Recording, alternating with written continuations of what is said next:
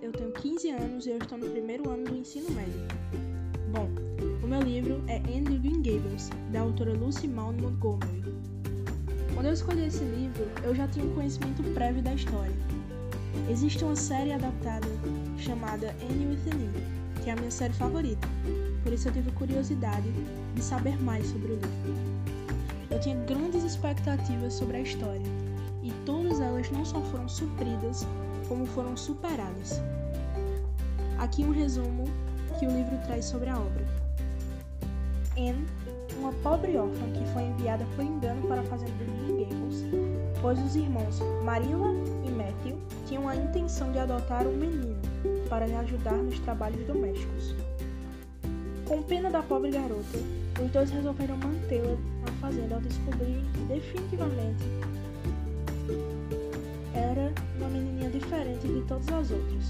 com seus cabelos longos e ruivos, seus olhos verdes acinzentados e uma imaginação que lhe permite viver muitas fantasias, mas que a coloca em muitas confusões também.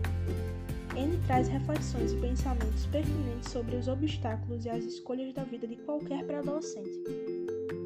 A história é ambientada no século XIX, então o acolhimento de uma criança órfã, principalmente uma menina, era um tabu gigantesco para a sociedade da época.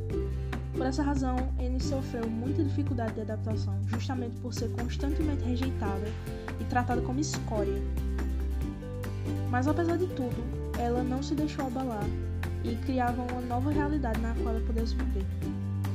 Anne tem uma imaginação miraculosa do tipo que era difícil de se encontrar na época e ainda mais difícil de se encontrar agora. Ela é uma menina muito intensa, ilumina os lugares escuros e traz vida não só para Green Gables, mas para todos que convivem com ela. Ela não deixa desaforo lhe abalar. E essa impulsividade já lhe trouxe muita confusão, como por exemplo no trecho que a senhora Linde vizinha e amiga de Marilla, foi conhecê-la pela primeira vez. Aqui o trecho. Logo veio correndo com um rosto brilhante de prazer, por conta de suas perambulagens pelo pomar, mas envergonhada por sentir prazer com a presença inesperada de uma desconhecida. Ela, confusa, deteve-se na soleira. Ela certamente era uma criaturinha de aparência estranha, com aquele vestido curto e justo de flanela de algodão com o qual viera do orfanato, embaixo do qual suas pernas finas pareciam deselegantemente longas. Suas sardas eram mais numerosas e evidentes do que nunca. O vento havia mexido os cabelos de sua cabeça sem chapéu, transformando-os em uma bagunça, que brilhava em excesso. O cabelo de Anne jamais fora tão ruivo quanto naquele momento. Bem, não foi pela beleza que escolheram você, isso é certo e garantido. Foi o enfático comentário da senhora Rachel Lynde. A senhora Rachel era uma daquelas pessoas populares e encantadoras que se orgulhavam de falar o que pensava sem medo ou consideração. Ela é terrivelmente magra e feiosa, Maria. Venha cá, menina, e deixe-me olhar bem para você. Minha nossa! Alguém já viu sardas como estas? e cabelos da cor de cenouras. Venha cá, menina, eu já disse. Ele foi lá, mas não exatamente do modo que a senhora Rachel esperava. Com um pulo, atravessou o piso da cozinha e foi de pé diante da senhora Rachel. Com o rosto escarlate de raiva, os lábios trêmulos e o corpo esguio tremendo inteiro, da cabeça aos pés. Eu a odeio, exclamou ela com a voz embargada, pisoteando o chão. Eu a odeio, eu a odeio, eu a odeio, pisoteava o chão com mais força a cada declaração de ódio. Como se atreve a me chamar de magra e feia? Como se atreve a dizer que sou sardenta e ruiva? A senhora é uma mulher grossa, mal educada e insensível. Como podemos ver, não só o fato de Marilla ter acatado uma órfã foi uma questão, mas também a aparência da menina que era magra, com sardas e cabelo ruivo. Este tipo de beleza não era apreciado na época, isso é deixado claro pela autora no livro. Uma coisa que eu realmente amo no livro é a reação de Matthew e irmãos Matthew e Marilla tinham um acordo. Ela ia cuidar de Anne iria educar da forma que achasse melhor, e Matthew não iria interferir. Mas isso não é bem o que acontece. Marilla é uma personagem trazida como uma mulher muito séria e tradicional,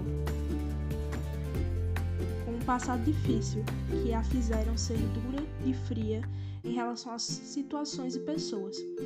Por esse motivo, ela teve muita dificuldade de lidar com a espontaneidade e romantismo de Anne, fazendo com que ambos se frustrassem.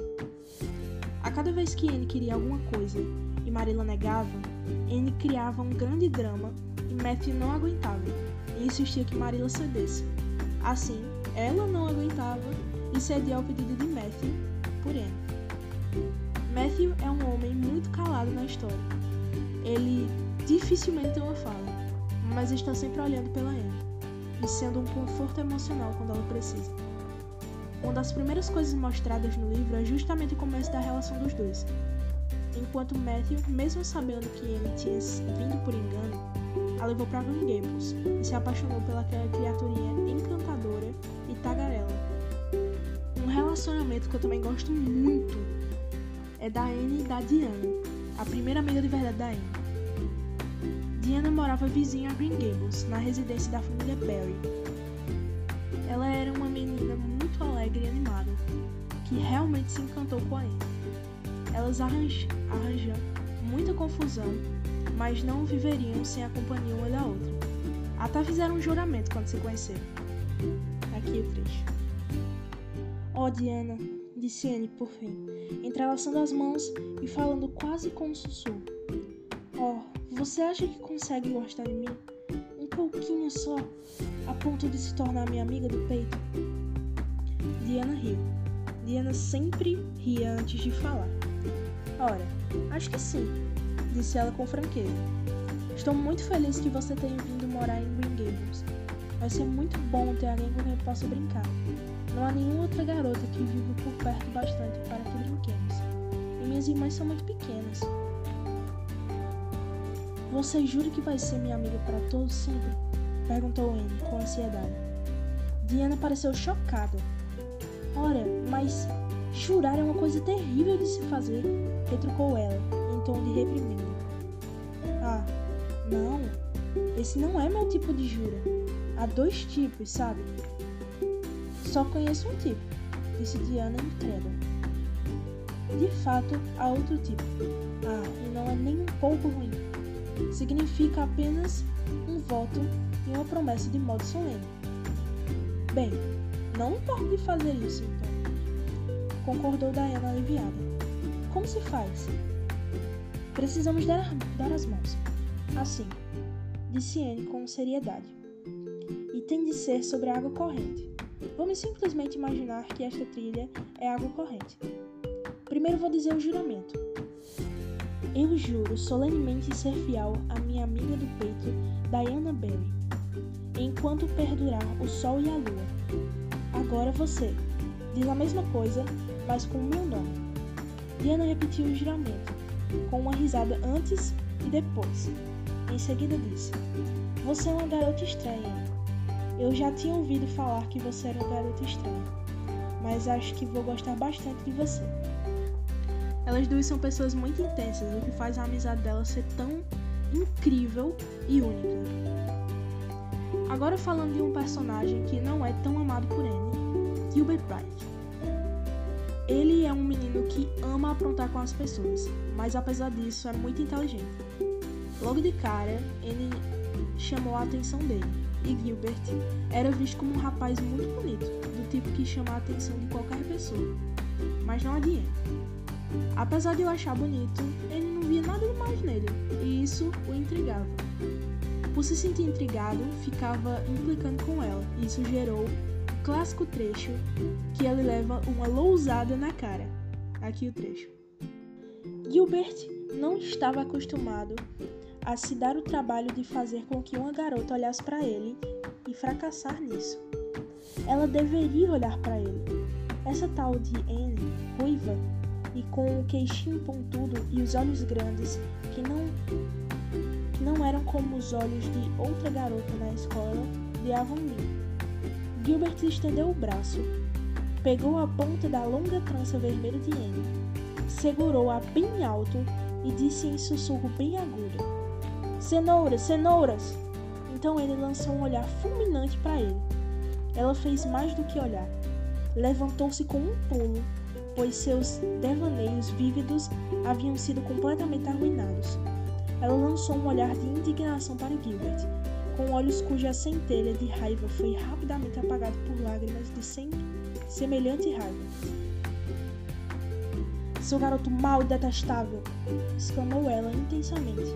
Como ousa? Então, ou! Anne batera com a sua lousa na cabeça de Gilbert e a quebrara. A lousa, não a cabeça ao meio.